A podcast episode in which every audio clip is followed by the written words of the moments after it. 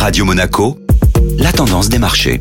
La tendance des marchés avec la Société Générale Private Banking. Bonjour Gabriel Sultan. Bonjour Eric. Les principaux indices européens évoluaient en baisse lors de la séance d'hier. L'Eurostoxx 50 clôturait la séance en territoire négatif à moins 0,26%, alors que l'indice parisien CAC 40 accusait une perte de 0,68%. Malgré la dynamique de certains secteurs comme les semi-conducteurs, l'automobile et le luxe, qui ont soutenu les indices européens, la performance a été plombée notamment par le secteur de l'énergie. L'action TotalEnergies a figuré parmi les plus fortes baisses de l'indice CAC 40, à moins 3,17% en raison d'une performance décevante au quatrième trimestre. Même s'il affiche des résultats historiques en 2023, le groupe français pâtit également de la comparaison avec son concurrent BP, qui a dévoilé mardi des profits plus élevés que prévu. Outre-Atlantique, les marchés actions étaient euphoriques. L'ambiance était bien différente sur les marchés actions américains, avec un S&P 500 au zénith, proche de la barre symbolique des 5000 points. Ce marché aussi est continué d'être alimenté par des bénéfices d'entreprises largement résilients.